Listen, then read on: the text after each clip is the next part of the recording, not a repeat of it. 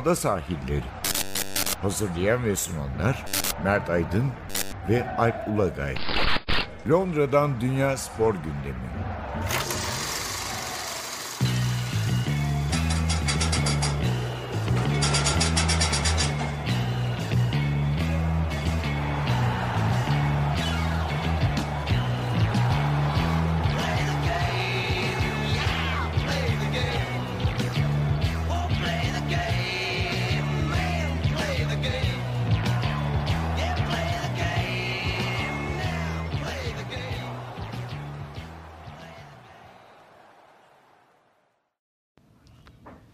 Ada sahillerinden merhabalar. Ben Alp Ulagay. Ben Mert Aydın. Ee, bir haftalık aradan sonra tekrar beraberiz. İzinden döndük. Türkiye nasıldı? Türkiye bildiğimiz gibi. Hiç polemik yok. Hakemler çok iyiymiş. Polemik yok. Ee, en son şeydeyiz yani. Ee, PFDK Başkanı Tahkim Kurulu Başkanı'nın beraber yazdıkları kitap bölümündeyiz. Ve aldıkları atıflar falan. falan. Değil mi? Evet. Neyse biz hiç oralara girmeyeceğiz tabii. Ee, bugün uzun, çok konulu bir ada sahilleri var. Ee, 49. bölümde. İlk bölümü voleybol ve basketbol ayıracağız. Ee, yani biz çok Türkiye konuşmuyoruz ama uluslararası iki turnuva olduğu için e, Kadınlar Avrupa Voleybol Şampiyonası ve Erkekler Basketbol Dünya Şampiyonası'na uğrayacağız. Ağırlıkla da voleybol konuşacağız. Sonra bir futbol bölümü yapacağız çok uzatmadan. Premier Lig yok bu hafta. Euro 2020 elemeleri var ama Andorra zaferi var. Andorra zaferi.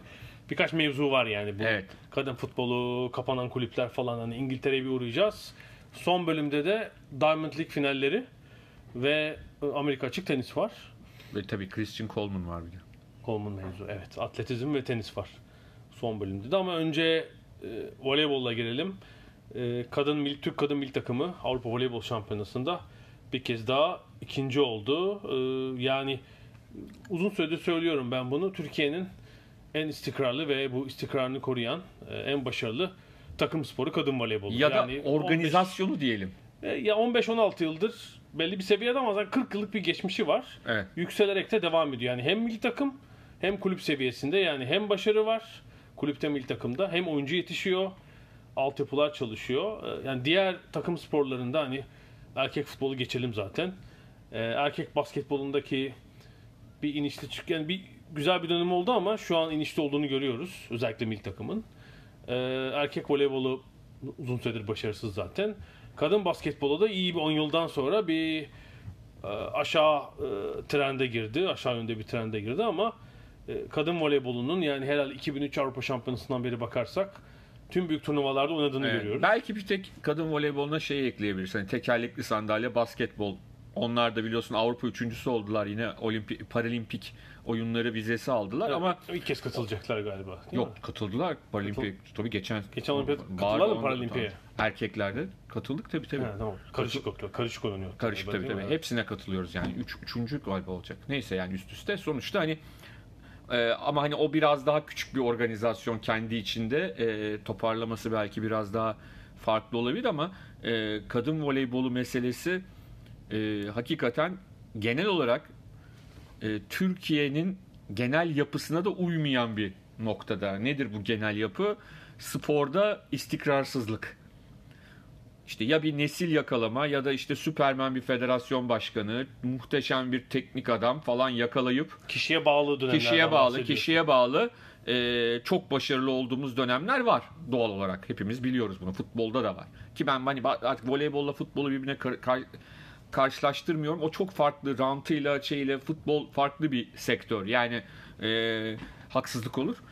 E, belli dönemleri iyi oluyor. İşte bir tane o değişkenlerden biri farklı biri haline geldiğinde, değiştiğinde e, diğer spor dallarında çuvallıyoruz yani bisiklete falan da bakarsan hani benzer şeyler. Bir yere kadar geliyoruz geliyoruz. Bir kişi değiştiğinde o e, formülasyonun içinde gidiveriyor her şey. Şimdi voleybola bakıyorsun e, federasyon başkanları değişiyor. Milli takım hocaları değişiyor.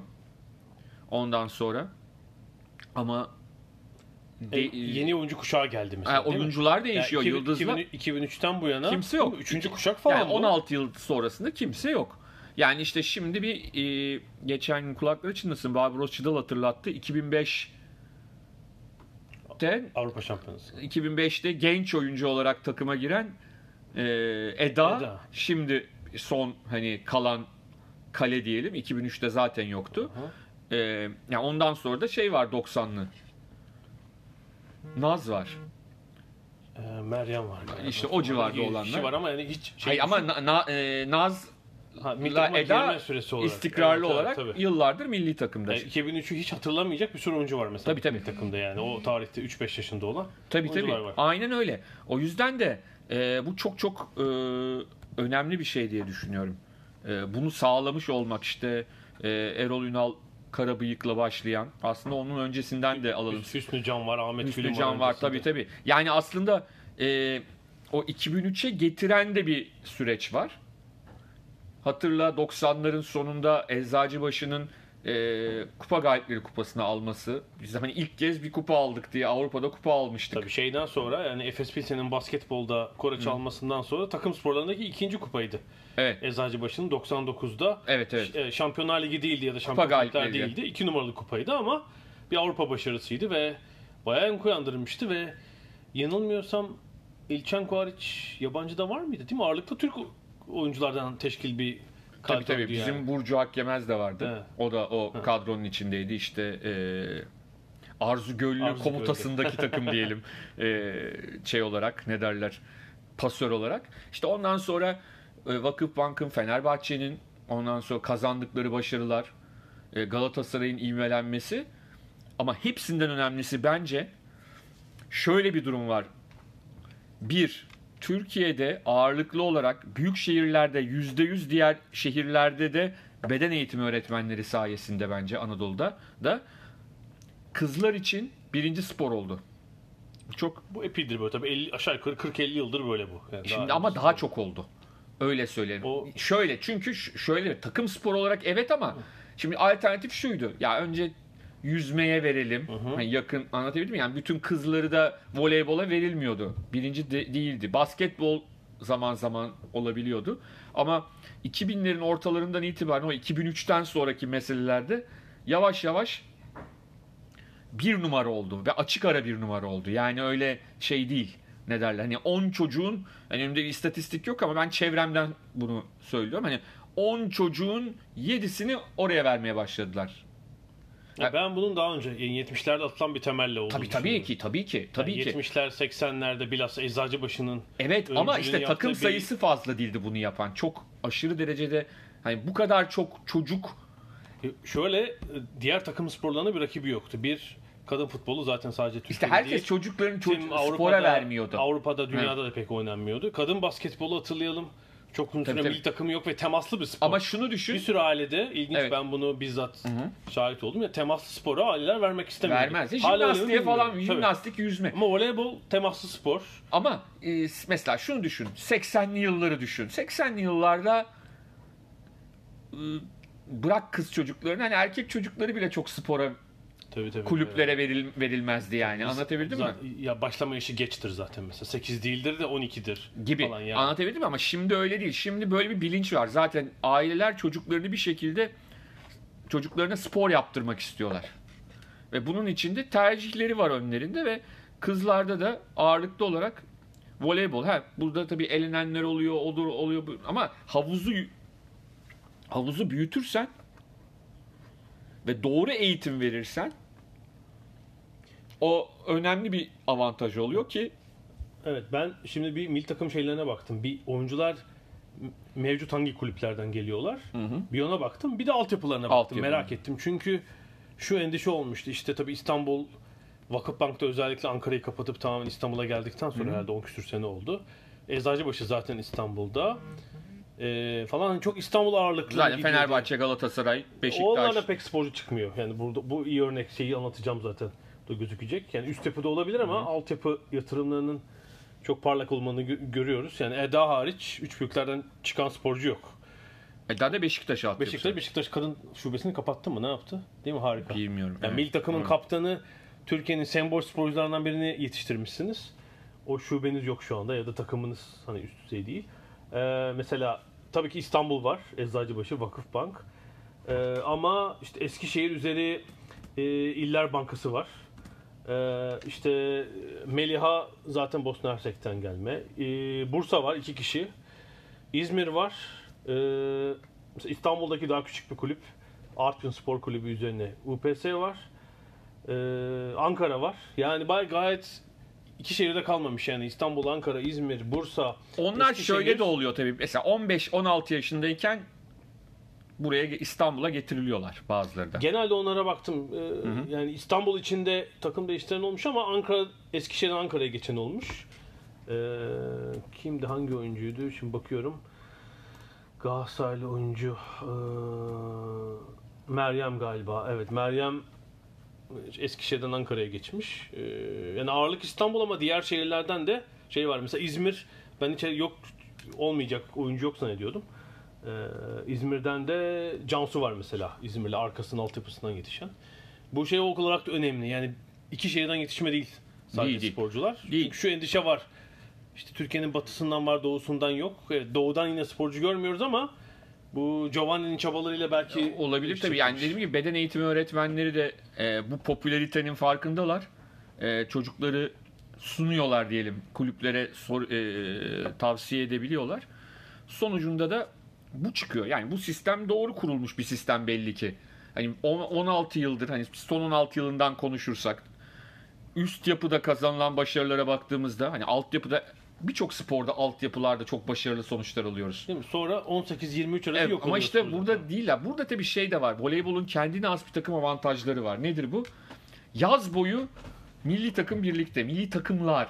Mesela aynı anda dört değişik turnuvaya katılıyorlar. Dört değişik turnuvaya katılmak için dört değişik turnuvaya katılacak kadar kadronuzun olması lazım. Evet, bu aslında Türkiye'nin geldiği ilerlemeyi gösteriyor. Tabii 80'leri çok iyi hatırlarsın. Bat- Batı Avrupa Bahar Kupası. Bahar Kupası. Mesela e, Doğu Spor sergi de, spor sergi de Tabii. yapılırdı. Çünkü şey çok kuvvetliydi. Biz hatırlıyoruz. Yani Sovyetler Birliği, Doğu Almanya, Doğu bloku ülkeleri ezerdi Batı Tabii. Avrupa'yı. Bu yüzden Batı Avrupa'nın takımları böyle bir alternatif Avrupa şampiyonası. Belçika, bu- Belçika, ha, işte Belçika. Fransa, Fransa. Türkiye ona katılır. İşte orada mesela ne bileyim yarı final falan olmuş muydu herhalde? Aa, Büyük başarı kabul edilirdi ama biz Avrupa şampiyonasına varlık gösteren Bazen şey olurdu işte işte Eczacıbaşı'nın bir Avrupa ikinciliği var mesela 1980. 80'de 80. çocukken onu ı, unutmuyorum. Ee, o- İnönü stadına çıkmışlar Evet, sonra evet. kızlar. e, kulakları çınlasın Aylin abla kaptanlığında, Aylin Üstündağ kaptanlığında. Burcu'nun da annesi mi var? Olabilir. Olabilir. Olabilir. Evet. Ondan sonra tabii ki rahmetli Cengiz Göllü komutasında diyelim. Arzu Savaş, işte herhalde Sercan Teoman falan o Tabii takım. tabii. Müthiş. Sonra o sezonu kontrol ettim mesela şanslı bir sene olmuş. Sovyet takımı falan katılmamış tabii. Öyle gelmiş o ikincilik Avrupa ikinciliği ama bir ilk semboldür yani. Tabii tabii. Onun dışında da ondan sonraki yıllarda Emlak Bank falan böyle değişik adlarla 80'lerde Final Four değişik kupalarda Final Four oynadıklarını hatırlıyorum. Mesela TRT'de Ankara'da oynanırdı mesela. Uraloçka. Hep Aklınızda sadece tabii. Uraloçka var. Her şey Uraloçka kazanırdı. Ee, ondan sonra yani şimdi dediğin gibi o zaman da bir şekilde e, akıllarda olan ve gelişen bir şeydi ama son dönemde hakikaten birçok şey akılla yapıldı.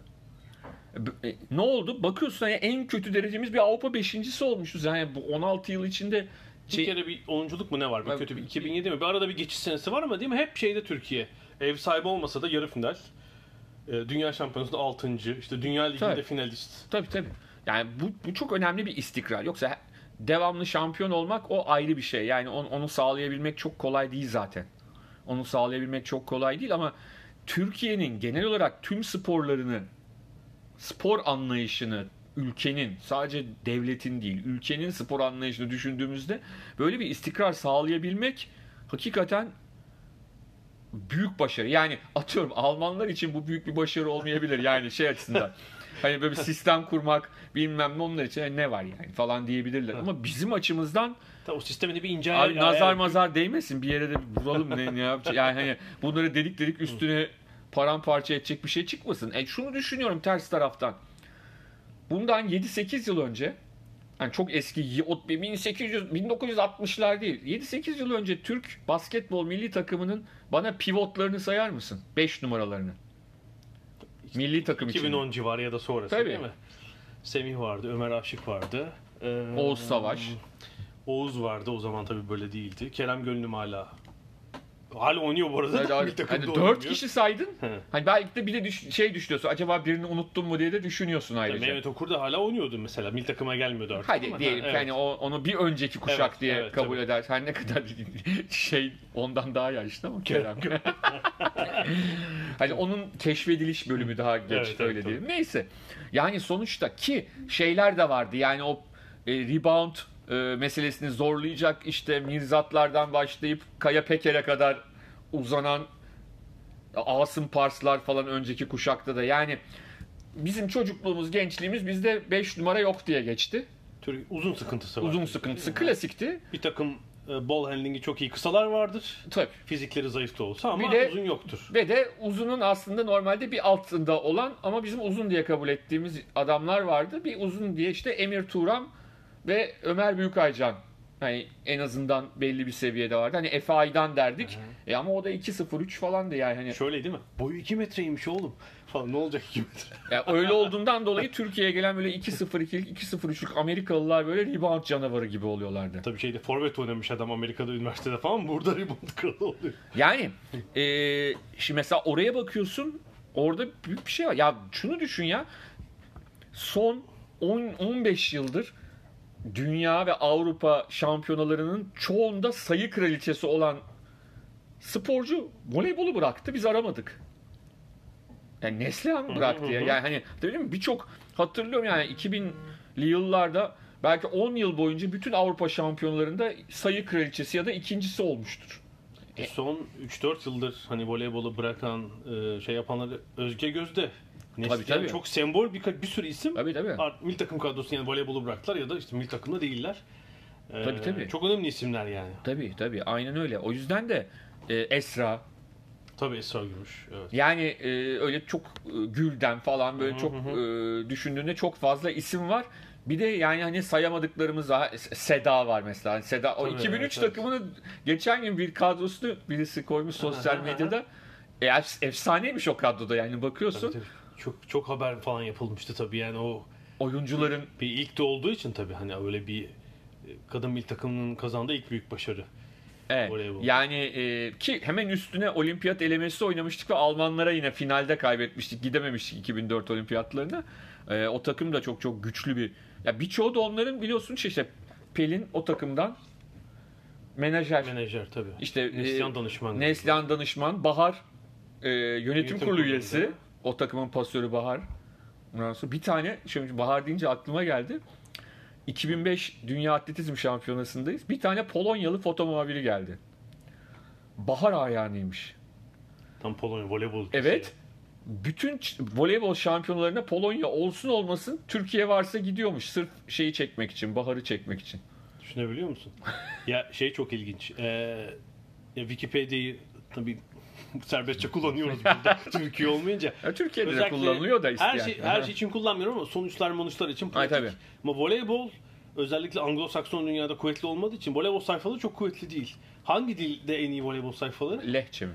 Vallahi öyle. İnanılmaz bir Avrupa Kupası arşivi var mesela Lehçe'de, Polonya dilinde. Başka dilde yok. yani Türkçe'de zaten yok da İngilizce'de zayıf. İşte İtalyanca falan arıyorum yok. En son şeyde buldum, Lehçe'de buldum.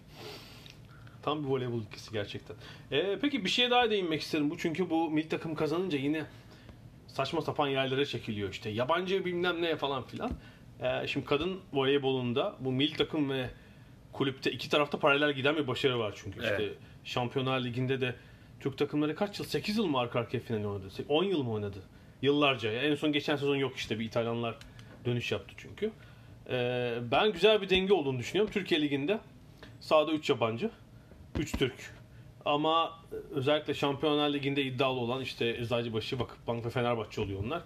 Ekstra iki yabancı oluyor kadrolarında. Evet. Şampiyonlar Ligi'nde de isterlerse yer veriyorlar. Ama Türkiye Ligi için dengenin iyi olduğunu düşünüyorum. Yani mutlaka o 3 Türk oyuncu hatta yedekler, libero oraya da Türk oyuncu yetiştirmeniz lazım sizin. Yani yetiş, yetiştiriciliğin önemli olduğunu düşünüyorum. Yani şu var ya işte yabancılar gelsin bizimkiler rekabet etsin onunla. Tam öyle değil kadın voleybolunda. Başka bir tür bir denge kurulmuş Evet. uzun süredir. Doğru, doğru. Yani değil mi işte bu ama şöyle olmuyor yani hani bir oturup e, şöyle olsun böyle olsun hadi e, bir pazarlık yapalım bir eksik mi olsun bir fazla yani bunun dengesini ve doğrusunun ne olduğunun araştırılması bilimsel bir sonuç çıkarmak gerekiyor. Bilimsel sonuç çıkarırsanız o zaman devamlı zırt pırt değiştirmek zorunda kalmazsınız. Bence asıl mesele o. Bence hani futbolda da basketbolda da neyin ne olduğuna daha kimse neyin ne olduğunu çözemediği için bilimsel bir ara sadece hamasi laflarla bir sonuç üretmeye günlük kimin o gün lehineyse değil mi kural? Öyle bir şey var. 3 yılda bir değişiyor yani. Evet işte bir. basketbolda da büyük sıkıntı var yani çok net. Basketboldakini artık hani Şimdi belki birazdan konuşuruz. Milli takımdaki oyunculardan takımda ilk 5 oynayan kaç kişi var? Yani yarısından fazlası oynamıyor. Takımda süre almıyor. Voleybolda öyle değil tabii. Hepsi takımların iyi oyuncuları. yani orada mesela şunu sorabiliriz basketbolda. Ben sen daha çok içindesin basketbolun hani e, idari tarafında da yer aldığın için sana soracağım mesela. Mesela hani şimdi futbolda şöyle diyoruz haklı olarak. Kardeşim sen 20 yaşında bir çocuksun. Yetenekli olduğunu düşünüyorsun ama işte şimdi gidip büyük paralar alıp büyük bir takıma gittiğinde yedek kalıp belki bir yıl 5 maçtan fazla oynayamayacaksın. Onun yerine git İspanya'da sıradan bir takıma git. Vasat bir takıma git. Ama git. Ki forma giy. Ya da Türkiye içinde seni iyi yetiştirebilecek bir hocayla bir Anadolu takımında git oyna diyoruz. Yani böyle bir e, şeyimiz var futbolla ilgili. Basketbolda böyle bir şey gerçekten ne kadar var? Ne kadar yapılabilir? Ya da futboldan biraz daha farklı olarak futbolda menajerler çok fazla artık işin içinde. Yani geçmişte babalar, anneler falan da ama futbol e, daha çok menajerlerimiz ama basketbolda özellikle 18-19 yaşındaki genç basketbolcuları için e, aile kararları herhalde çok daha önemli oluyor. Yani oradan Orada da müthiş bir menajer olduğunu menajer işi var, var. Menajer işi var. Hatta o yaş grubu ve daha alt içinde. Yani oynayabileceği bir takıma gitmek. Ha başka bir soru oynayabileceği bir takıma gittiğinde de acaba milli takım seçicileri tarafından gerçekten değerlendiriliyorlar mı? Böyle bir soru soruyorum. Ben öyle değerlendirilmiyorlar demiyorum. Değerlendiriliyorlar mı? Hırvat ligine, Sırp ligine gittiniz. İzlenecek misiniz? Takip edilecek misiniz değil mi orada? Böyle bir endişe. Gibi ya da Türkiye herkes- içinde. Şey, ha, Türkiye içinde yani alınacak mısınız kadroya? Ha şu var. e, neydi çocuğun adı? Okben. Okben Evet, miydi? evet Okban Ulubay. Hı hı.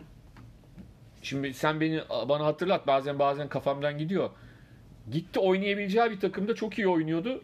Darüşşafaka'ya mı transfer oldu? Giresun'a tabii. Yani Giresun'da çok iyi oynuyordu. 4-5 katı maaş almak için Darüşşafaka'ya geldi. Geçen sezon tamamen oturdu biliyorsun. Bir Belki şimdi milli takımda oynayacaktı. idari bir problemden Evet. dolayı yeni sezonda takım var mı bilmiyorum ben. Yani hani benim e, naçizane duyduğumu söylüyorum. Aha. Basketbol uzmanlarından çok yetenekli, çok özel oyunculardan bir tanesiydi yaş gruplarında, alt yaş gruplarında. E şimdi yani o kadar yanlış kararlar ki. Ha şimdi şöyle olur.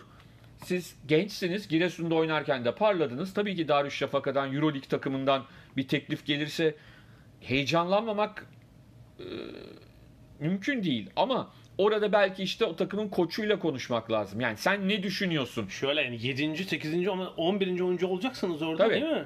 Tabii. Çok anlamı yok ya yani. şimdi tabii ki basketbol 5 kişiyle oynanıyor ama en az bir 8 7 8 kişinin kullanıldığı. Şimdiki tempoda tabii ki. Tabii. 8 Ha, 9. bazı takımlar daha da fazla tabii. yapıyor ama hani e, üst düzey takımlar kritik maçlarda bu sayıyı çok şey yapmıyorlar. E, yani bunu doğru değerlendirmek. Belki Giresun'da 6 ay daha oynasaydı belki öbür sene Darüşşafaka'ya ilk 5 oyuncusu olarak ya da işte 7. oyuncu olarak diye bilemiyoruz bunu. Ama şey var yani o değerlendirmeleri doğru yapmıyor galiba oyuncularımız. İşte evet orada menajer şeyi tabii ki herkes daha iyi para kazanmak istiyor çok normal yani. İtirazım yok. Yani bu çünkü spor biliyoruz ki kısa ömürlü bir meslek yani işte o Tabii kazandığınız 7-8 tabii yıl ki tabii ki. sonra devam olmayabilir. Ee, e, şey ilginç yani şimdi voleyboldaki Türkiye Ligi'ndeki 3 kulüp bazen 4 oluyor değil mi? Avrupa'nın en tepe kulüpleri ve belli ki bu- Bazen bizim 8.'imiz 3 numaralı kupayı gidip Aa, kazanıyor. tabii tabii evet.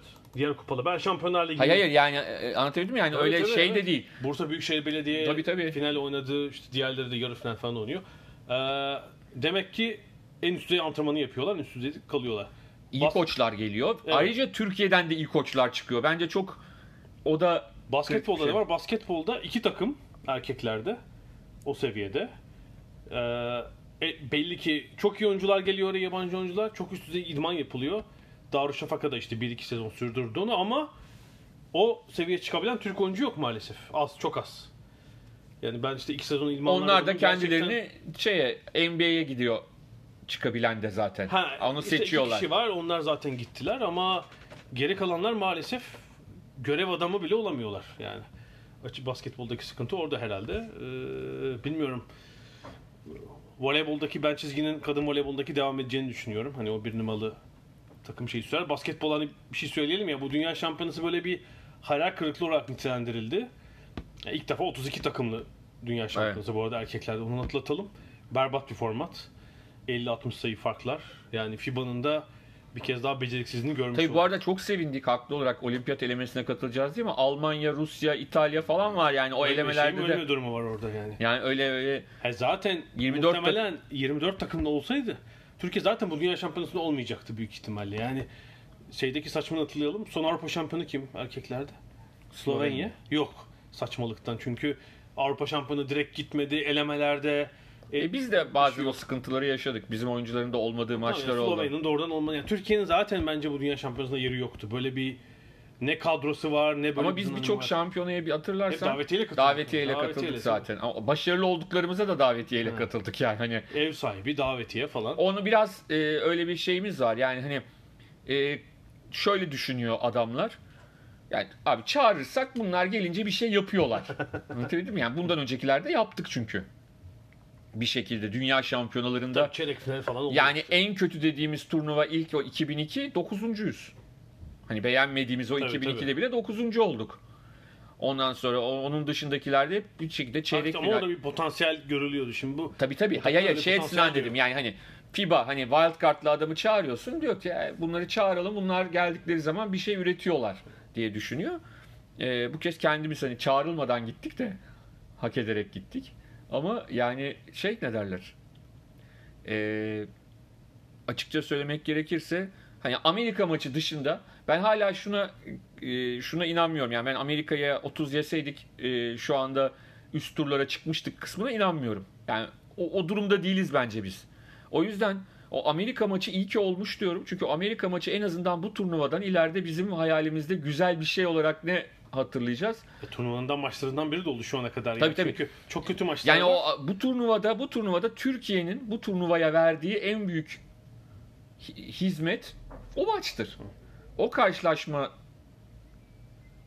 hiç kimse unutmayacak. Bu bunu unut yani ben o yüzden ben şey olduğuna inanmıyorum. Yani daha sonraki maçları da izledikten sonra buna karar verdim. Hani o maçı da biz 30 yeseydik kesin işte Çekleri yenerdik. Abi Çeklerin geldiği noktayı Şey görüyorum. geldiler. Yani Çekleri de öyle yenemezdik abi. Yenemezdik ki. Veseli yok bir de. Veseli'nin olmadığı Çeklerden. En iyi oyuncusu bizim en zayıf yerimizde bir de o en iyi oyuncu yani. Değil mi? bizim en zayıf noktamızda bulunuyor o. Hani ne bileyim point kartları şeyleri ne bileyim forvetleri çok iyidir de e, sen de işte doğuşla ona bilmem ne yaparım o gelir savunur falan dersin. Olsaydı bunu yapardık der. Veseli'ye ne yapacaksın? Yani şey şimdi ne oldu? Oyun kurucu eksikti. Oyun kurucu yenisi devşirildi. Bobby Dixon'dan sonra Scottie Wilbeck'in. Şimdi nedir? Ya orası değilmiş eksik. Piyot devşirelim. Piyot transfer edelim. E ne olacak? Oyun kurucu açık kalacak yine. İki tarafta hani aralarda biraz daha alternatifler var da. Abi biz bence Orhun Ene'yi yeniden basketbola döndürmemiz gerekiyor. Oyun kurucu kısmında. Levent Topsakal orada diye geri dönsün. Evet yani. Öyle söyleyelim. Ee, Voleybol kadın milli takımımızı e, hani derler ya masöründen, malzemecisinden federasyon başkanına kadar oyuncuları, teknik te- kadrosu, Ankara seyircisi tamamını e, kutlayalım. Evet. Öyle diyelim. Yani bu çünkü bir, her- iki cümlede bir şey etmek gerekebilir belki. Ee, Türkiye hem ev sahibi hem de dediğimiz gibi en başarılı takım sporu. Ben pek gazeteleri göremedim ama bana gelen bilgiler pek gazetelerde iyi yer ayrılmadı yönünde. Ya şöyle diyeyim ben sana. Eskiden en azından bu tip şeylerde ayrılırdı yani. Onu, onu söyleyelim. Aha. Ee, Ama bu işleri yapan kişiler e, ya emekli oldular ya da artık e, şeyde yaygın medyada çalışmıyorlar maalesef. evet yani aslında şöyle diyelim. e, buradan bir söz verelim. Ben de burada emri vaki yapayım. Önümüzdeki günlerde biz bir YouTube'dan bu konuyla ilgili bir program yapalım. İngiltere'de gelişmiş bir spor dalı. Ne, ne diyeyim? Ee, hem nalına hem mıhına e, şu medya meselesini bizim konuşmamız lazım. Tamam. Spor medyası meselesini. Ee, bundan sonraki sözümüz olsun. Oradan da hani esirgemeden lafımızı konuşalım. Güzel. Ee, Avrupa Voleybol Şampiyonası bu arada bitti. Yani şampiyonun da Sırbistan olması kadar herhalde doğal bir şey yok bu arada. Yani bir numaralı favoriydi. Yani son Avrupa şampiyonu, Ama şöyle diyelim, şampiyonu, olimpiyat ikincisi. Finalde 213 sayı var alınmış ve biz iki o 213 sayı içinde iki sayıyla kaybettik şampiyonluğu. Tabii tabii kıl payı. Yani o son setteki 1-2 e, ne diyeyim hani dalgınlık falan denebilir. Onlar olmasa şampiyon belki başkası. Ben doğrusu gerçekten şey düşüncesindeydim yani yani 3-1 olur mu acaba? Hani Sırplar set verir mi falan derken çok iyiydi Türkiye. Onu söylememiz lazım. Ee, erkekler dünya dünya kupası deniyor diyoruz artık. Orada çeyrek finale geldik. Hatta biz e, podcast kaydındayken ilk çeyrek final maçı devam ediyor Arjantin ile Sırbistan arasında. İlk yarıda Arjantin 54-49 önde. Evet. Amerika kazaya uğrar mı? Ne diyorsun? Ben de böyle, bana hep öyle gibi geliyor. Yani bir yerde bu takım Uğrayacakmış gibi geliyor ama sanki toparladılar gibi biraz daha ya. Yani çünkü bir B takım hüviyetinde açıkça konuşmak lazım. Yani dünyanın o en iyi 10-12 oyuncusu olmayınca da büyük bir fark yok şeylerle, diğer iyi ülkelerle. Bunu söylememiz lazım. E, yine- olabilirler tabii şampiyon. E, Bir numaralı favori onlar ama ben hep bir yerde takılacaklar gibi geliyor. İstiyorsan bu voleybol basketbol bölümünü bitirelim. Sonra bir kısa futbol bölümü yaparız.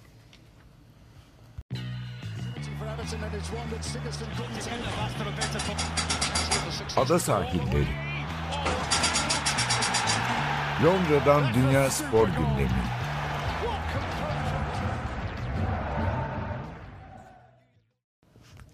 Ada sahillerinde futbol bölümümüzle devam ediyoruz. Ee, geçen hafta sonu Premier Lig oynanmadı. Diğer tüm Avrupa ligleri gibi. Çünkü Euro 2020 elemeleri var. Ee, bir önceki hafta da biz yapmadık tabii aslında dolu bir gündem vardı Premier Lig'de. Hakem tartışmaları falan oldu. Sen de Türkiye'den görmüşsündür. Vardan şikayetler, antrenör şeyleri, antrenörlerin varyansınları. Ee, birkaç O hafta- şikayet edenleri ben Türkiye'ye bir getireyim bakayım nelerden şikayet edecekler. Otursunlar oturdukları yerde. ben- şükretsinler, şükretsinler dedim. Ben en çok şeyi yadırgadım. Norwich antrenörü Farke'nin maçtan sonraki açıklaması hakem şey üzerineydi. Halbuki çok bariz bir penaltı aleyhine verilmesi gereken verilmedi. Hani onu şey yapmayıp işte ilk yarıda bilmem nerede foul olmuştu da kart verilmemişti de hani komik bir açıklama yaptı gerçekten. Ee, bir önceki hafta öyle açıkçası geçti e, İngiltere'de. Ee, bir de şey var tabii. İngiltere'nin iki, iki köklü kulübünün içinde bulunduğu zor durum. Evet, Böre Kulübü ligden, İngiltere liglerinden atıldı. liglerinden atıldı evet. Ee, 1992'den beri ilk defa oluyor. Maidstone galiba bundan önce e, futbol ligden ihraç edilen son kulüp. Kaç? Evet. 27 sene olmuş. Ve tamamen mali ve idari Bu bir iyi karar. bir sinyal değil ama. Yani İngiltere için iyi bir sinyal. Bury'nin gitmesi mi? Adının ne olduğu önemli değil Ha. yani hani bu Bury olur, hı. Bolton da ucundan Evet. döndü biliyorsun. X olur, Y olur, Z olur. Çünkü sonuçta o yarattığınız genel e, doğru sistemin çatlakları olabileceğini gösterir bu. Evet, burada özellikle The Guardian ve Independent iki gazete e, bir yılda çok fazla yazıyorlar. Yani Premier Lig İngiltere kulüp futbolunun vitrin yüzü. Evet. Hani burada her şey çok iyi bir dünya ligi işte para Evet. akıyor herkes çok iyi para kazanıyor ama alt liglere tabii bu para musluğu aynı ölçüde akmadığı için ciddi problem var ve bir, bir kısmı da çok tarihi kulüpler bunun böyle gibi işte 1906'nın 6-0'la FA Cup şampiyonu falan çok köklü bir kulüp. E, Ligden atıldı. Bury'yi gömdüler. Ha, aynen öyle. Bury buried. Ee, öyle oldu çünkü işte bu alt ligler e, giderek artan maaş enflasyonuna direnemiyorlar. Yani oyuncuların maaş talebine karşı Premier Lig'deki e, maddi imkanlara sahip değiller. Yani televizyon geliri olsun, ticari gelirleri olsun.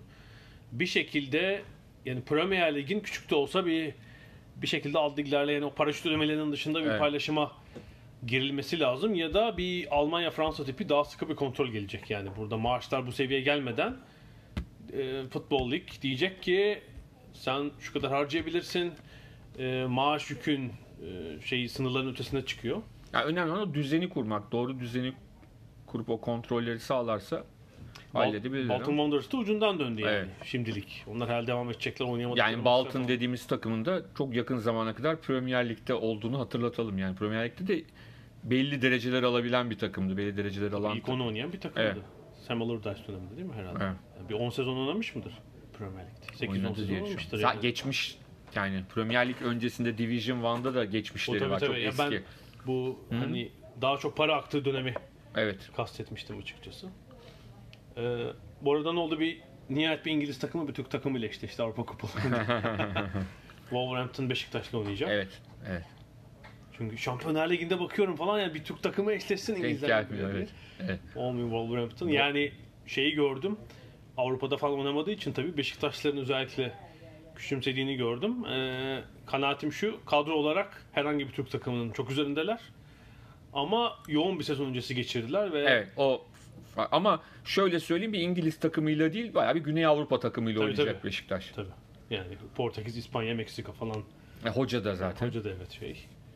Portekizli. O yüzden de yani hani klasik bir İngiliz takımı beklemek çok büyük hata olur Tabii diyelim. tabii ya top hareketi Yani vesaire. Burnley ile oynamayacaklar yani. Wolverhampton biraz daha farklı tarzda bir takım. Ama ilk 4 haftada 3 puan topladılar. Çok- Bu Avrupa maratonu Tabii sebebiyle. erken başladıkları bir Avrupa maratonu var ve e, bunu tam olarak daha ikisini bir arada götürme konusunda e, istedikleri tempoyu yakalayamadılar. Bir de Premier Lig'in bu mil takım arasında ilk antrenör kurbanı Javi Gracia oldu. Evet. Aslında hani kim kurban olur diye düşünürken hani herhalde herkesin birinci hani bir ilk kim gidecek sorusunda herhalde şeylerde e, birinci sıradaydı bilemiyorum. ya, ö- Evet. yani Sezon başında değildir. Sezon başında Steve Bruce'tur muhtemelen. Steve Bruce yırttı. Ee, ama şey Javi Gracia ardından üst üste yenilgiler, puansızlık. Geçen yılki başarının ardından kupa finali e, Avrupa'yı da kovalamışlardı, ligden de kovalamışlardı. Yani iyi bir bir buçuk sezon. Orada iyi kurduğu bir sistem var ama geçen sezonun o kupa finalinden bir kafa karışıklığı oldu hatırlarsın. Son 5-6 haftayı serdiler tam anlamıyla. Yani üst üste yenilgiler. E, bu sezona da 4 maçta bir puanla başlayınca e, kulüp yönetimi onu yolladı. Evet yine eski bir hocalarına yine aynı ek- e, ülkeden, ekolden diyelim. Quique Sanchez Flores. Bakalım e, onun gelişi neleri değiştirecek? Önümüzdeki hafta sonu hemen direkt bir e, şey olacak mı? Ne derler? Etkisi olacak mı? 5 Onu- maçta 5 galibiyet falan. onu haftaya görebileceğiz öyle söyleyelim.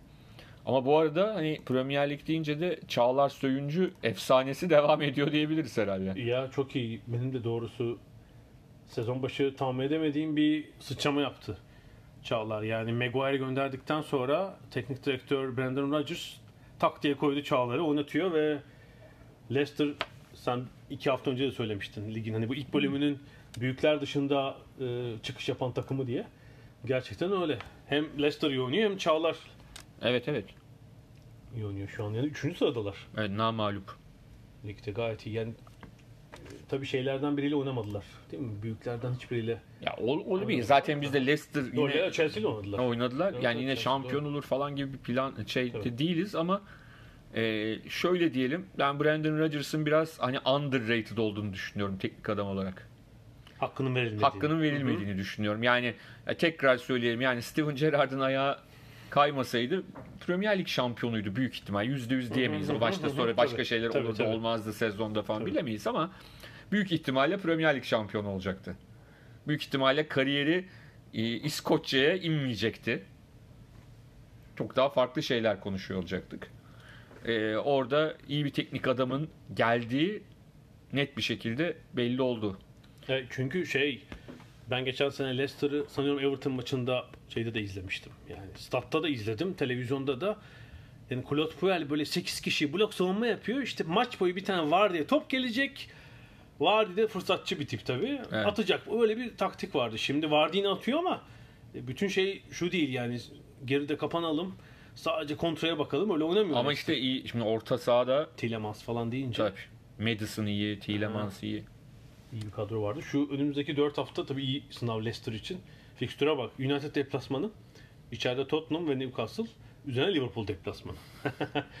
Güzel. Buradan böyle bir iki galibiyet falan çıkarırlarsa e, şey olabilir.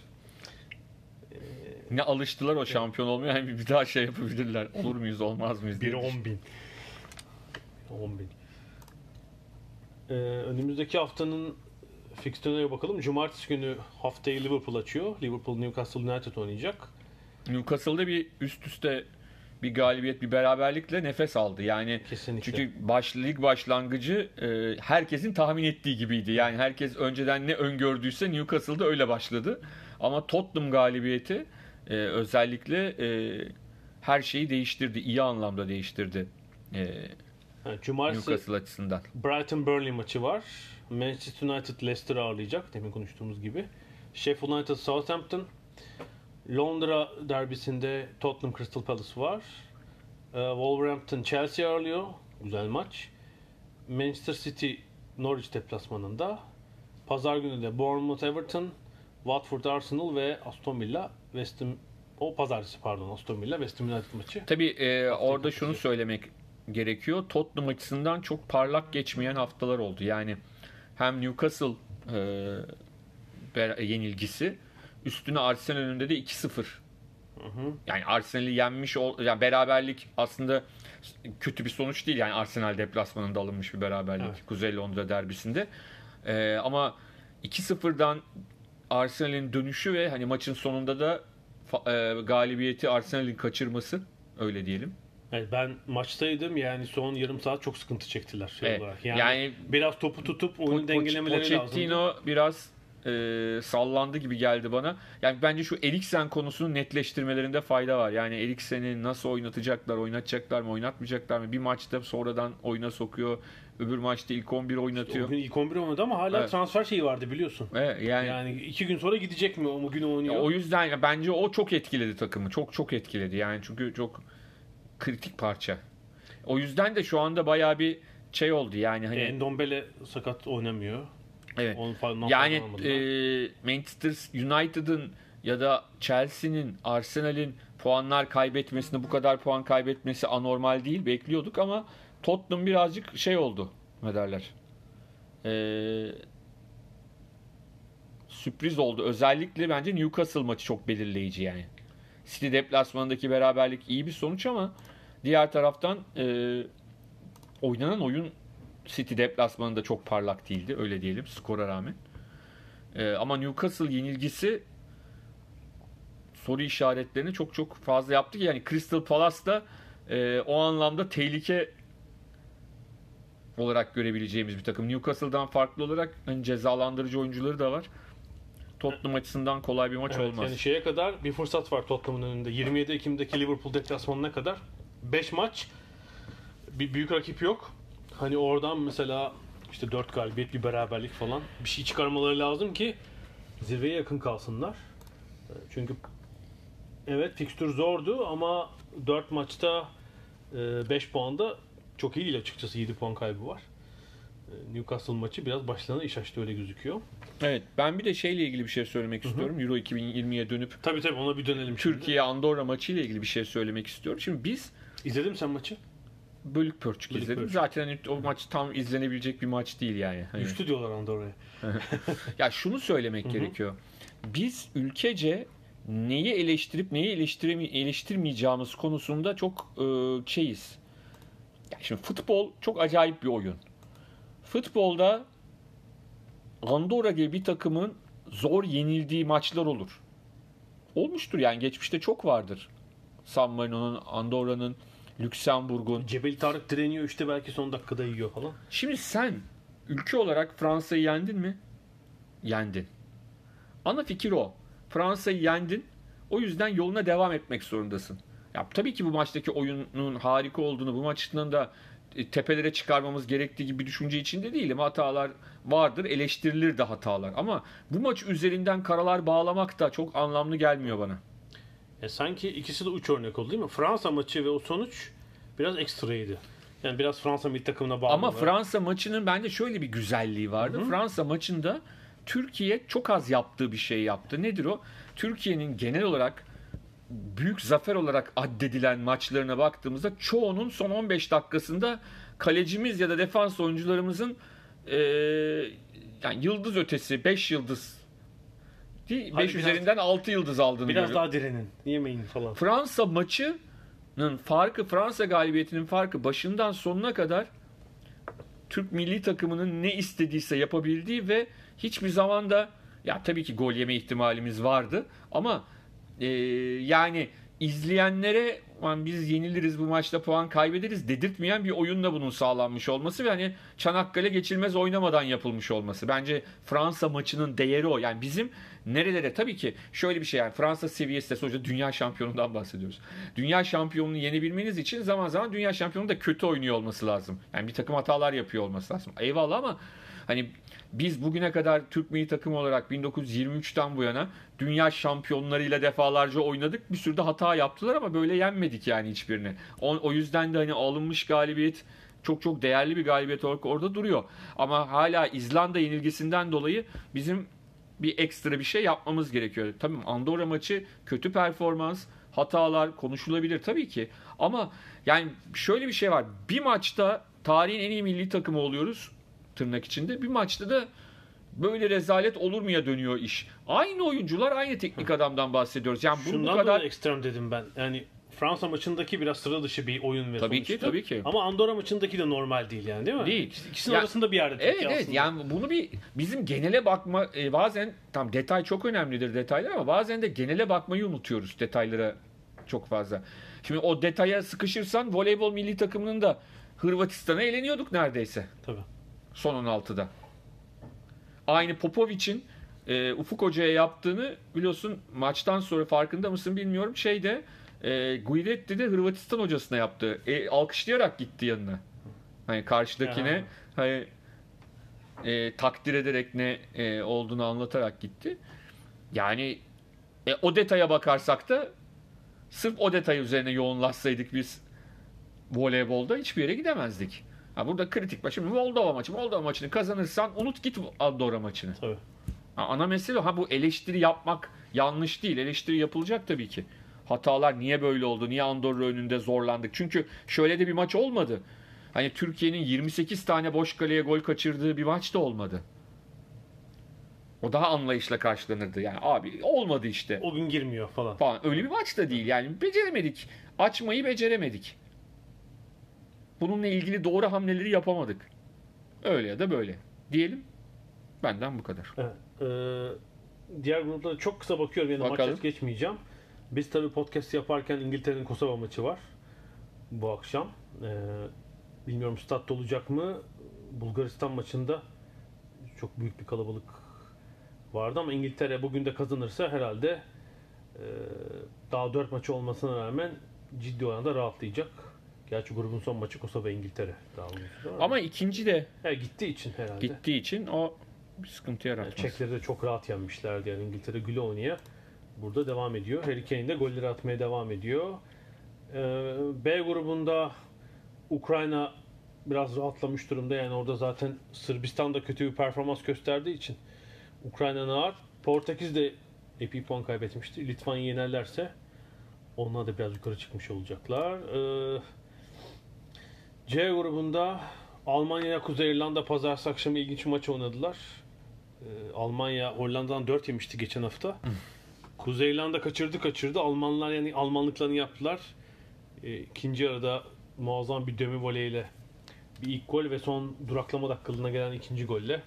Yani Kuzey İrlanda en sonunda yine üçüncü olacak herhalde bu grupta. Çünkü yani ilk dört maçta fikstür avantajını iyi kullandılar. Hani Aynen. dörtte dört Küçüklerle yaptılar. oynayıp Evet.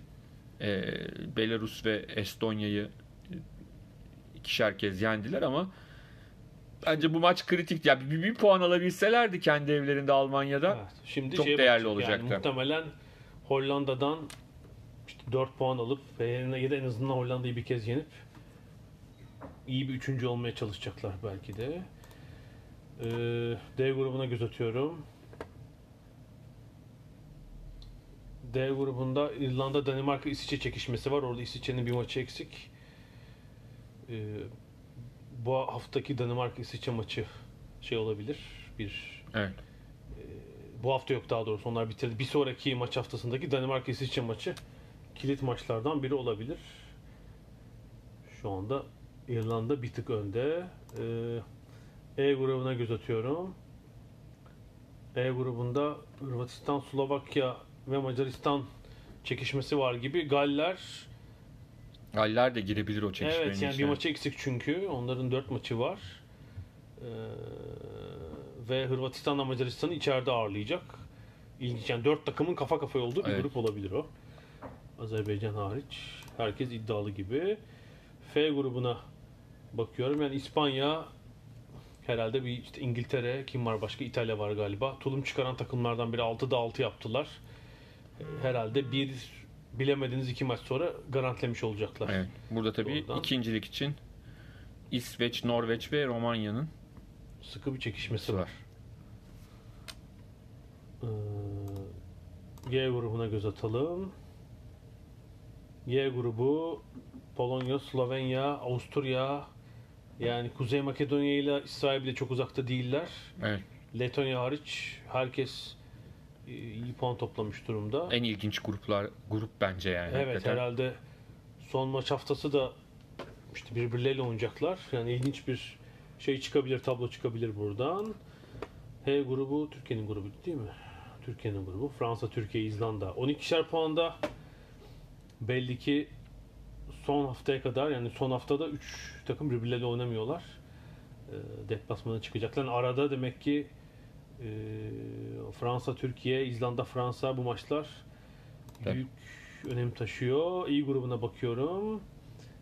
Belçika tulum çıkaran bir başka takım. 6'da 6 18 puan. Neredeyse garantilemek üzereler. Yani 3. Evet, ile e. Rusya'da zaten e, 15 puan. onlar da sadece Belçika'ya inirdiler. Ya burada yani son 20 yılda olduğu gibi büyük ayak kırıklığı İskoçya tabii.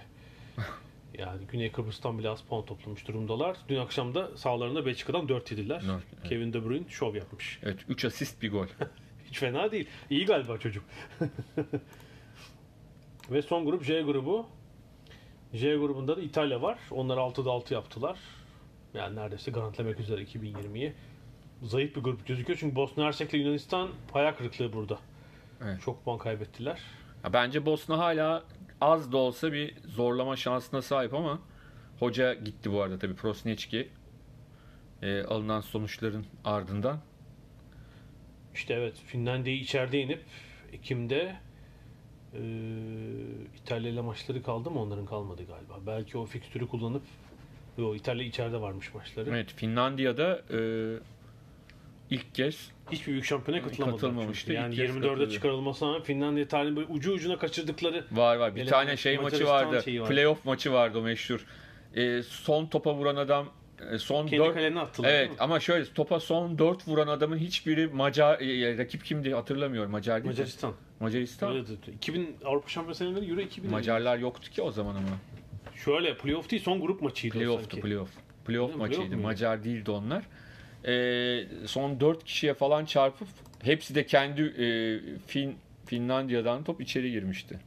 Kendi kalene atmışlardı ve şey olmamışlardı. Belki Finlandiya'da bu 24'lük şeyden faydalanır. Ee, Yok Euro 2000'de grubunda bizimleydiler. O Evet. değil o grup değil Daha o. sonra herhalde. Ben de hatırlayamadım. Evet Euro 2020 böyle. Ee, bir son nokta hafta sonu Premier Lig olmayınca Britanya basının da biraz futbol basının gündemine girdi. Ee, Kadınlar Süper Ligi başladı. Ve iki maçta Manchester derbisinde galiba 31 bin.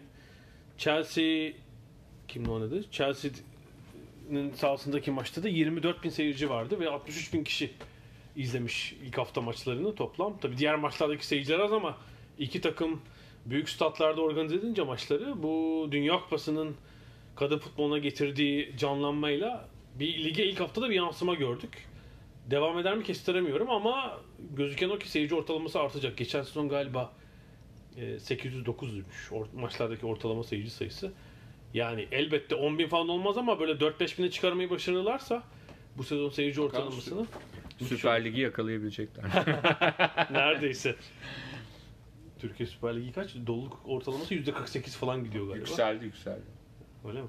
İkinci hafta. Yani %50. şöyle yükseldi diyorum. Türkiye Ligi'ndeki bütün ana mesele büyük takımların şampiyonluğa oynayıp oynamamalarıyla ilgili. Büyük takımlar şampiyonluğa oynadığında doğal olarak statları tabii onları o ortalamayı yakaladığında ortalamada yükseliyor kendiliğinden zaten. Trabzon'da çünkü şimdi bir şey tuttu. E tabii tabii. Yani O dört zaman takım o, e, o zaten- statlar doluyor tabii doğal olarak. Evet futbol bölümünü burada bitirelim. Bir ara daha veriyoruz. Aradan sonra atletizm ve tenis konuşacağız.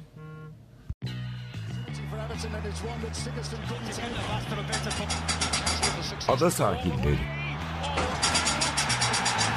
Londra'dan Dünya Spor Gündemi.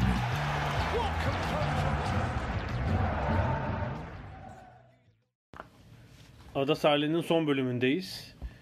Ee, bu bölümde de atletizm ve tenis konuşacağız. Diamond League, Christian Coleman, Amerika açık, mevzu bol. Diamond League'le girelim önce. Ee, Zürich'te ve Brüksel'de düzenlenen iki finalle Diamond League sona erdi. Ben aslında Zürich'teki finale gidecektim. Her şey hazır. Kaza. Akredite olduk. Evet bir ev kazası. Yani benden değil aile bireylerinden biriyle ilgili küçük bir kaza. Beni Zürih yoluna yolundan alıkoydu açıkçası ve o güzel akşamı izle, yerinde izleyemedim maalesef. Ekran başında izledik. Ee, Zürih'te tabii bütün gözler 400 metre engellideydi. Evet.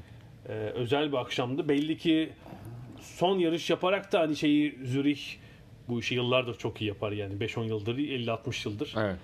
Dünyanın en, en, iyi tek günlük yarışı olabilir. Weltklasse zaten. Weltklasse ismi boşuna verilmemiş ona. Ee, son yarışıydı akşamın ve e, Karsten Warholm'la e, Karsten Wahlm şey gibi hani şey esprisi yapılırdı ya Sergey Bubka dünya rekorunu bilerek kırmıyor. Bir santim bir santim falan. Bu da hani dünya rekorunu bilerek kırmıyor. Bir gün kıracak da. Böyle, sağ, e, hafif hafif azaltı azaltı. hani öyle hani şeyler atlamalardaki gibi ayarlama olabilseydi gerçekten. Ray Benjamin'le müthiş bir çekişme içine girdiler ve tarihte ilk kez iki atlet 47 saniyenin altına inildi beraber. Müthiş. Beraber ve 46-74'lük 27 yıllık rekora 78, 46, 78. 46-78'lik Evet. rekora çok yaklaştılar. Saniyenin %14'ü. Günde 10. 14 salise. Ha, diyelim kavga çıksın. Sinir edeyim seni. Rekoru 14 saliseyle kaçırdı. Saniyenin %14'ü farkla Yasmani de dördüncü oldu. 48-58 ile e, müthiş yarıştı gerçekten. Varon bu sezon üçüncü kez Avrupa rekoru kırmış oldu ve Avrupa rekorunu neredeyse dünya rekoruyla eşitlemek üzereydi ki e, Abdurrahman Simba'nın olmadığını hatırlatalım. Sakatlığı sebebiyle yarışmadı. Yani bu seviyede bir üçüncü atlet de gelse belki biraz daha ileri gidebilirdi. Tabii ben hala şey şerhini koyuyorum. Doha'nın e, hava şartları, klima şartları nasıl olacak? Bence çok belirleyici olacak o. Yani e, Zürih'teki kadar ideal şartlar olacak mı? Ol- olmayabilir. Eğer olursa dünya rekoru gelme, gelmesi e, artık sürpriz olmaz. Öyle söyleyelim. Yani şu seviyede, şu seviyeye gelindikten sonra o patlama ile birlikte artık dünya şampiyonluğu çok çok daha özel bir dereceyle gelebilir. Bir dünya rekoru Evet, derecesiyle ben gelebilir. e, dün e, Ramil Guliyev ile konuştum. Bir kısa bir röportaj yaptım atletizm dünyası için. Herhalde haftayı yayınlarız. O Doha'yı sordum ona çünkü Mayıs ayında yarışıp kazanmıştı. E, o Mayıs ayında iyiydi dedi hava şartları ama işte şey demişler. Bu statları soğutacağız. 22 derece olacak sıcaklıkken bu vaatleri vermişler. Öyle olur mu göreceğiz 3 hafta sonra. Tabii şimdi şey de yok. Yani sprintler için 100-200'cüler için şey de önemlidir. Hani arkadan bir iten rüzgar var mı, yok mu? Pistin şeyi, pistin kalitesi. Kalitesi. yani Ramil yine doğadaki pistle çok iyi pist dedi. Ya ama Yani şimdi şöyle bir şey var için- hani biz e, İAF'ı eleştiriyoruz ama Hı hı. hani yani artık pisti de iyi olmayan bir yere vermezler herhalde diye Şundan umut ediyorum. dolayı hatırlarsın 91'de Tokyo'da olmuştu. Sprintler için sert pist Evet, çok iyi oluyor ama uzun mesafeciler mahvolabiliyor tabii. evet. Ee, o öyle deyince acaba dedim biraz sprinte avantaj sağlayan bir pist mi? Gerçekten e, şey yapacağız. Zürih'te başka ne ilginç olmuştu? Sifan Hasan Kadınlar 1500'de müthiş bir son tur. Ya Sifan Hasan e, Sezonun yıldızlarından biri açıkçası. yani öyle görünüyor. Eğer Warholm e, ya da şöyle diyeyim erkekler kadınlar diye ayırırsak hani yılın atleti klasmanında kadınlar kısmında Dünya şampiyonu olursa 1500 olursa. Bence bir numara olur. Öyle düşünüyorum Öyle açıkçası. gözüküyor. yani hani sürpriz birileri gidip bir yerlerde dünya rekoru falan kırmazlarsa hani hepimizi şaşırtacak, beklenmedik falan. Semenya'da olmadığına göre. Evet. Başka bir de Zürih'te e, Shauna Miller Uibo'nun 21.74'lük 200'ü vardı gerçekten kadınlarda. Yılın en iyi derecesini yaptı ama galiba e, Doha'da takvime uymadığı için 200'ü 400'ü koşamıyor. 400 olimpiyat şampiyonu çünkü. Hangisini koşacak ben tam bilmiyorum hala. Çizgide uçacak mı uçmayacak mı sorusunda. sor- bir de o var evet. İkinci e, şeyde Brüksel'deydi. E, Evet. Orada da 200 metre herhalde evet, Çok iyi bir 200 metre oldu çok belirleyici o. Yani e, aslında aklımızdaki birçok şeyin e, netleşmesini sağladı diyebiliriz. Yani e, Noah Lyles, Noah Lyles 19.74 koştu Yani 20 saniye ve altında 4 atlet var. var. Yani e. Ramil Ramil 19.86 koştu ve bu yılki en iyi derecesini sağladı. Doğru zamanda forma girdi öyle söyleyebiliriz. Tamam, Doğru zamanda forma girdi. E, çünkü görünen o ki hani De Graas'ın derecesine de 19.87'ye de baktığımızda daha Jamaikalılar gelecek. Kötü bile yani formda olmasalar bile yaratacakları e, bir atmosfer var. E, orada hani 20 saniye in- inip 20 saniye e, den daha yavaş koşup madalya almak gerçekten bir mucize olur diye düşünüyorum. Hele 19.80'lerde koşmak kesin gerekiyor gibi geliyor bana. E, onu da yaptı Ramil. E, yapabileceğini de gösterdi. Lyles'ı bu formunda Lyles'ı geçmek kolay mı? Değil. Çok kolay olmayacak iş. Evet, yani 19.74 onun sezonun en derecesinin de gerisinde çünkü daha iyi koşabildiğini gösterdi. Evet. Ramil'le konuşunca gördüm ki en büyük rakibi Lyles'ı görüyor. Yani diğerlerini aşağı yukarı e, geçmeyi başarıyor. Yani Degrassi bu sene onun çok koştuğu Aaron Brown, Quinones onları geçti. Coleman Amerika'nın bir diğer adam ama onun konsantrasyonu 100 metrede olacaktır herhalde. Evet. Biraz sonra başka meseleyle konuşacağız. E, Jamaikalılar bu sene istikrarsız. Johan Black dahil. Ramil şu anda altın için değil belki ama madalya için çok ciddi bir aday. Ya çok da doğal. E tabii. Çünkü son dünya şampiyonu, son Evet. Avrupa şampiyonu. 19.77 miydi derecesi? Evet. Değil mi yani? Açık ara en iyi Avrupalı atlet zaten. Ee, yani en azından gümüş madalya almazsa hiç sürpriz olmayacak ki hep konuşuyoruz. Hatalı çıkış olur, kötü bir gün olur, hastalık olur, bir şey olur. Birden altını Tabii yani bulursunuz 200 bu metrenin o meşhur dönemeci var ya o dönemeçte ne yiğitler savruldu diyelim. Ama yani şu andaki form durumlarına göre çok net bir şekilde Noah Lyles dünya şampiyonluğunun bir numaralı adayı diyebiliriz. Ee, bir de yani çift dalda yapmıyor. Hani 100 metrede şeyi kazandı biliyorsunuz. Zürich'te kazandı. Diamond League'in hem 100 200 hem e, 200 de şampiyonu ama dünya şampiyonasına Yok koşmayacak. koş. Orayı Justin abisiyle Christian'a bıraktı. Ee, evet, yani 100 metrede bir sürpriz şampiyon çıktı. Ee, sürpriz derken Dean Asher Smith çok iyi geçen seneden beri ama Yani Shelly Ann Fraser Price'ı herhangi bir şeyin finalinde yenmek çok zor. evet. Yani hani adında final geçiyorsa Ann Fraser Price'ı geçmek hakikaten çok zor ama e, bunu başardı Dina Asher Smith. Ama dünya şampiyonası farklı bir durum tabii Evet ki. 10.88. Yani orada birazcık ben şeyin form form grafiğini beğenmiyordum. E, bu seneyi çok iyi geçirmedi yani Daphne Shippers. Çok İyi değil ya. Evet. yani 200'de mi hani zaten o 100'den çok 200'de 200. daha şey ama ne bileyim geçen yıllardaki formunda değil gibi sanki. Zaten Amerikalılar gelecek. Burada Amerikalıların da çok olmadığı bir yarıştı. Onda Evet Sifon Hasan e, Brüksel'de bu sefer de 5000 kazandı. evet. E, İkinci Diamond League şampiyonluğunu da aldı yani. E, ki işte Gide Klosterhalfen o biri yani Sifan Hasan'ın aslında daha iyi olduğu 1500 değil. Biraz daha zayıf olduğu olan gibiydi ama orada kazanmayı başardı. E, kadınlar 3 adım. Kadınlar 3 adımda şey dışında çok iyi bir derece yapıldı. e, evet Diamond League dışında. Şimdi, Başka bir yarışta, başka bir ülkedeki yarışta Evet, yapıldı. şey oldu. Evet o da değildi. Başka dikkat çeken bir şey var mı? Kristen Taylor yine kazandı. Brüksel'de. Bir kez daha Diamond League şampiyonu. 17.85. Amerikalılar kendi aralarında çekişiyorlar zaten. Sanıyorum böyle ama bir de Kristen Coleman'ın ayrı mevzu var tabi. Bu 3 Çok- kere doping testini kaçırması kaçırdığı nedeniyle. için bir yıl içinde soruşturmaya uğrayacaktı. Aa birden haber aldık ki geçen hafta. Soruşturma falan yok. Coleman'ın avukatları iyi çalışmışlar. Evet, evet ama iyi çalışmışlar ama yani bu kimi tatmin ediyor, kimler bundan dolayı bilemiyorum. Yani bana çok acayip geliyor bunlar. Tiyatro gibi geliyor biraz. Nasıl olmuş? Birinci kaçırdı birinci test dikkate alınan 12 aylık takvimin öncesinde yani 12 ay içinde değil de değil mi öyle oldu. Ya. Böyle bir şeyle. Teknikaliteyle diyelim, Ha. teknik bir şeyle yırtılan şey de olabilirdi. Ben, ben o gün ze- e, dopikli olduğunu bildiğim et yemiştim. Birisi içi, bunu öğrendim. Onun için teste gitmedim falan gibi çok absürt bir şey de bulabilir. Arkadaşım diş macunuma şey sürmüş falan.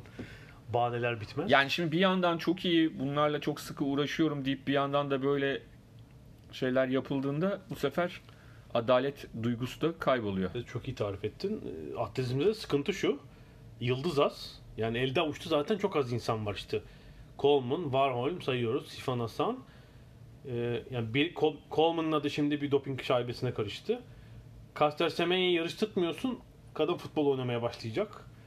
Tam bir komedi yani. Elde olan 3-4 e, yıldızla ilgili de problem var. Maalesef. Zaten giderek kitle su falan bir dal için. E, umarım iyi bir dünya şampiyonası görürüz. E şu anda da biz bu yayını yaptığımız günlerde bir gün öncesinde ve o gün e, Avrupa Amerika yarışları var ama Minsk'te. Minsk'te Belarus'ta ancak Türkiye'de yayıncısı var mı bilmiyorum. bilmiyorum Hı hı. ben BBC'de izliyorum. Hı hı. Ama e, şöyle söyleyeyim e, kalite tabii yerlerde sürünüyor çünkü e, Amerikalılar ilk de yani dün Alison Felix yarıştı. Alison Felix hani e, en azından bir şekilde adı e, şampiyonluklarla, uluslararası başarılarla eş anlamlı bir sporcu ama Amerikan Amerikalıların hiç e, üst düzey bir sporcusu hemen hemen yok. Evet ya her dalda değil mi? 4 ABD'li, 4 de Avrupalı. Doğru. Atlet Avrupalılar yarışı. biraz daha yani Avrupalıların da tamamı değil. Avrupalıların da birçok e, önemli isim yok Avrupa'dan da. Gelenler de var ama gelmeyen daha çok gibi. E, öyle olunca da tabii adı büyük ama kendisi e, çok e, kalite olarak altta kalan bir e, organizasyon. Yani Salı akşam Right. mesela Ramil 200 metre koşacak. Yani tecrübe ve derece olarak diğer 7 rakibinin çok çok önünde orada. Avrupalı ya da Amerikalı. Evet, evet. Muhtemelen yani bir Ha şu var. Şey olmazsa şu, rahatça birinci olacak. Şöyle bir çekişme var yani işte puanlar sayılıyor falan Aha, bir heyecan aha, yaratılmış durumda ama e, hani adı kadar heyecan verici bir e, şey yok sahada. Yani dün işte ne bileyim Faydek falan vardı. Pavel Faydek izledik. Hani dediğim gibi Avrupalılar zaman zaman yine işte Ramil'i bugün izleyeceğiz. Yani Avrupalılar bazıları gelmiş bir şekilde. ikna ev- Avrupa edilmişler ev sahibi çünkü. e, ikna edilmiş bir kısmı ama yani ikna edilenlerin sayısı da çok fazla değil. Yani dün sırıkla atlamada mesela kadınlarda evet işte Sidorova mı aldık? Sidorova aldı ama Sidorova var, Stefanidi var, işte Aha, aha, falan aha. birkaç tane hani en azından e, elle tutulacak dünya çapında isim gelmişti Avrupa'dan ama yani her dalda o da yok. Yani birçok dalda e, Avrupa'da sıradan olan sporcular, 7. 8. olan sporcular orada yer alıyorlar. Bu da e, kalitesini ciddi anlamda düşürüyor. O zaman da hani ölü doğuyor bazı şeyler. Tabii bir daha bu e, maç ol- sen, sen ABD'de olacak mı mesela? Değil mi? Olimpiyat yılı daha. Hayır şöyle diyeyim. e, Doha'da şu yarışma olmasaydı şampiyonu muhtemelen bu Av- Avrupa Amerika meselesi güzel bir şey de olabilirdi. Ama işte bunları önceden düşünmek gerekiyor. Yani ana mesele orada. Önceden düşünmek gerekiyor. Olurdu o zaman bence. Hani Doha'da bir ay sonra böyle bir 15 gün sonra böyle bir şey olmasa sezonun kapanışı harika olmaz mıydı? O zaman harika olurdu. Evet, evet olabilirdi. Yani Lyles şeye karşı işte Ramil'e karşı falan filan birçok e, böyle rekabeti orada sağlayabilirdin. Ama şimdi Şu Amerikalılar zaten o seyahati yapmamayı en yani en her kategorideki muhtemelen en iyi iki atleti Amerikalıların oraya gelmemiş yani. Öyle tabii tabii tabii. Öyle gözüküyor. Ee, Coleman şimdi dopingten yırttı. Artık 27 Eylül değil mi? 27 Eylül'deki Doha'daki Dünya Şampiyonası'nı e, Evet. bekliyoruz. Hep beraber. Bu arada ya, 20'sinde de haftaya da Rugby Dünya Kupası başlıyor. O Japonya'da evet.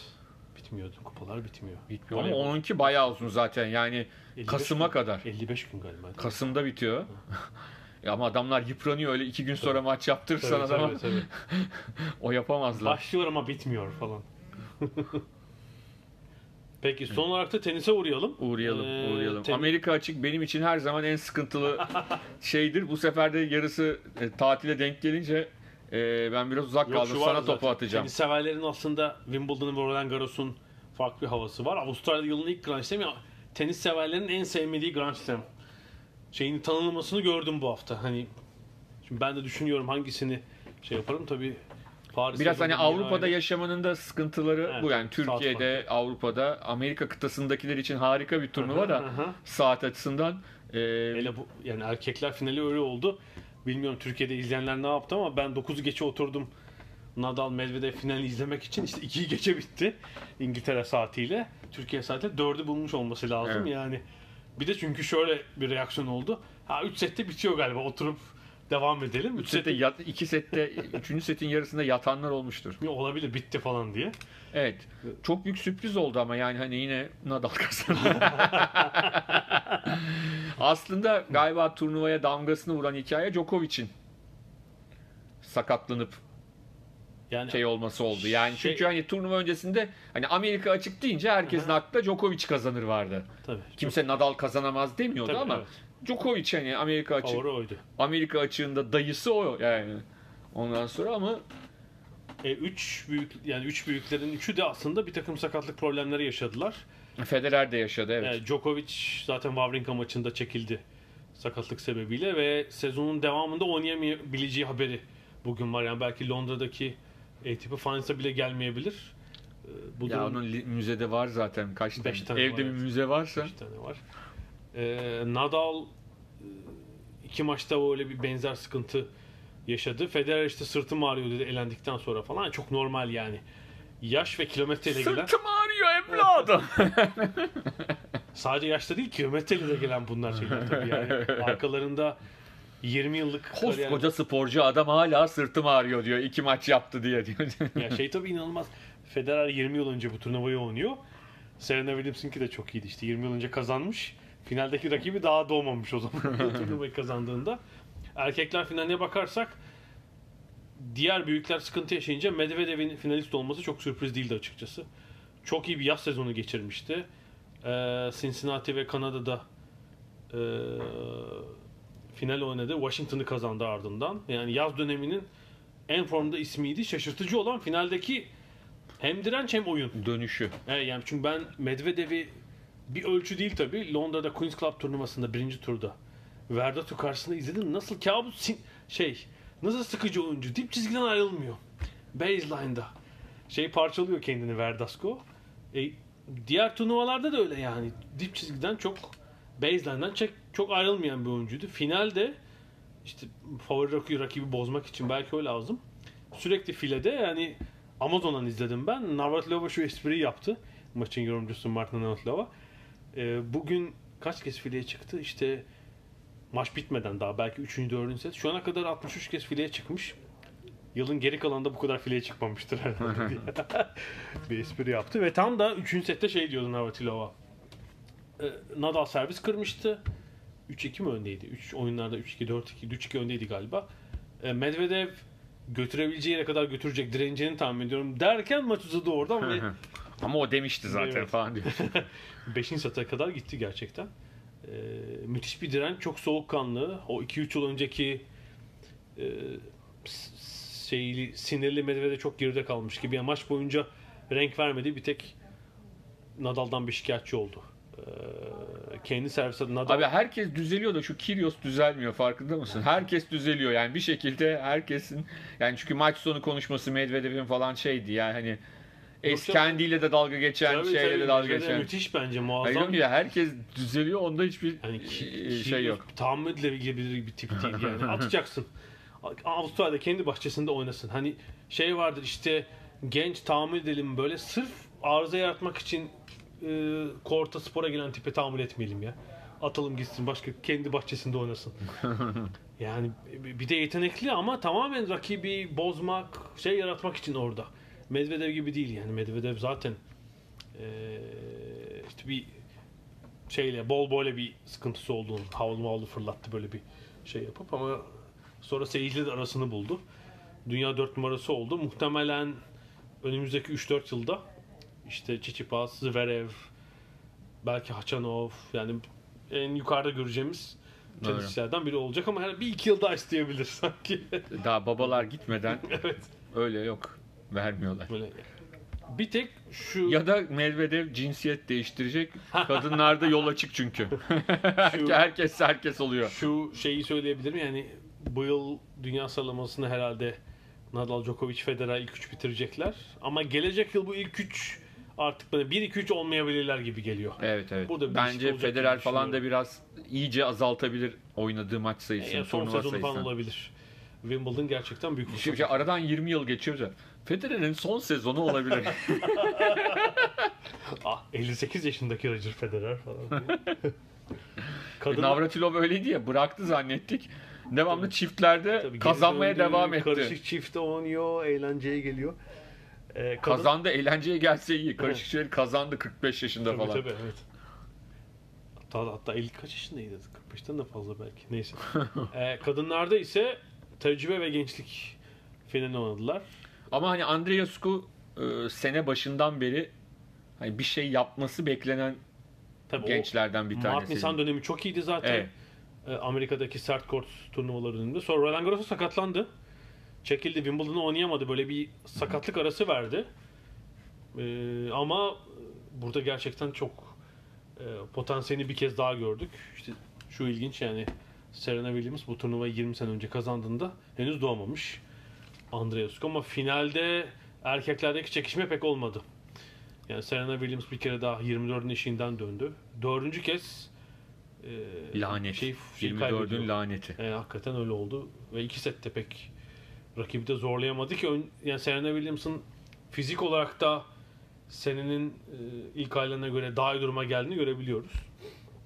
Ama Andreescu'nun gücünde pek bir şey yapamadı. Evet, ama yani Açıkçası. Avustralya açığı yine şak diye kazanıp Tabii tabii. her olabilir. şey değişti yani. Olabilir. Yani kadınlarda ikinci senedir e, dört büyük hatta üçüncü sene galiba. Yani dört büyük turnuvayı dört farklı isim İsim kazanıyor. Osaka başlamıştı seneye. E, Barty, Barty. e, Wimbledon'ı Halep aldı, Aldı. ve ardından e, Andreescu ki bu e, Barty ve Andreescu kariyerlerinin ilk Grand Slam'ini bu sezon kazanmış oldular. Kanada'da da büyük bir sevinç var. Yani Toronto Raptors'ın şampiyonluğundan sonra Şey tabii ilginç. Evet Kanada sporda çok başarılı bir ülke değil. ilginç. Çok e, yine bize sosyoekonomik göre olarak- başarılılar da sosyoekonomik düzeyi çok iyi bir o anlamda olsa da, başarılar değiller. Onunla e, karşılaştırdığımızda. teniste ilk Grand Slam şampiyonu. Evet. Kanada'nın ilginçtir yani. Final olmuş. Ama biliyorsun Kanada'nın şöyle özellikleri de var. Ters bir özellik yani. Eee şeye kadar bu Vancouver'daki kış oyunlarına kadar olimpiyatlarda kış ya da yaz ev sahipliği yapıp Altı madalya. yani kazanamayan tek ülkeydiler. Yani e, Montreal'de ve Skandaldan e, sonra. Calgary'de e, kazanamamışlardı. Vancouver'da kazandılar nihayet ki yani kış olimpiyatlarında da şeyler başarılı bir ülke sayılabilirler. Ama buna rağmen iç, kendileri yaptığında kazanamıyorlardı. Öyle tersten istatistikleri de var yani.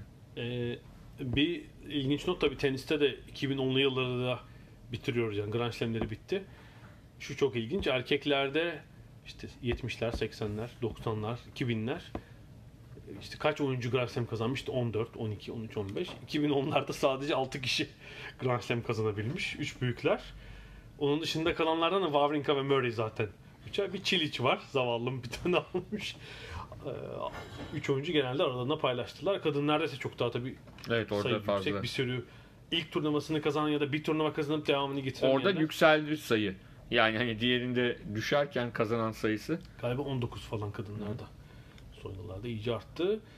Ee, Tabi sezon bitmiyor. İşte yıl sonu turnuvaları var. Aradaki e, yine birkaç önemli turnuva var ama erkeklerde sanki Nadal Djokovic'in önünde bu yılı bir numara bitirecek.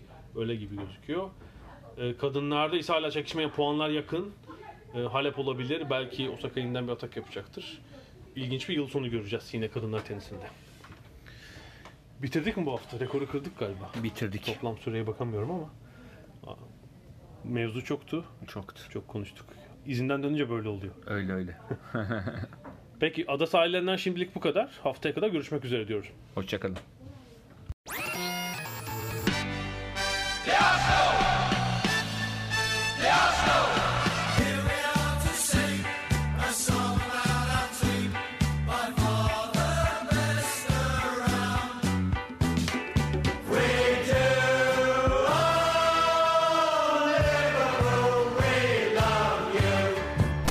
Ada sahilleri.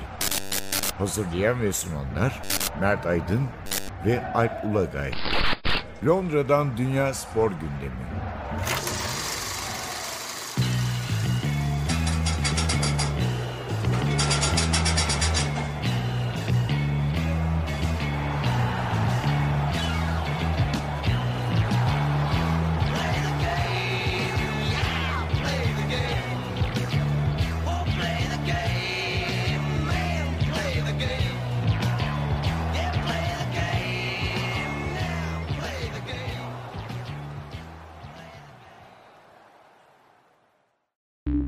Podcast you just heard was made using Anchor. Ever thought about making your own podcast? Anchor makes it really easy for anyone to get started. It's a one stop shop for recording, hosting, and distributing podcasts. Best of all, it's 100% free. Sign up now at anchor.fm slash new. That's anchor.fm slash new to get started.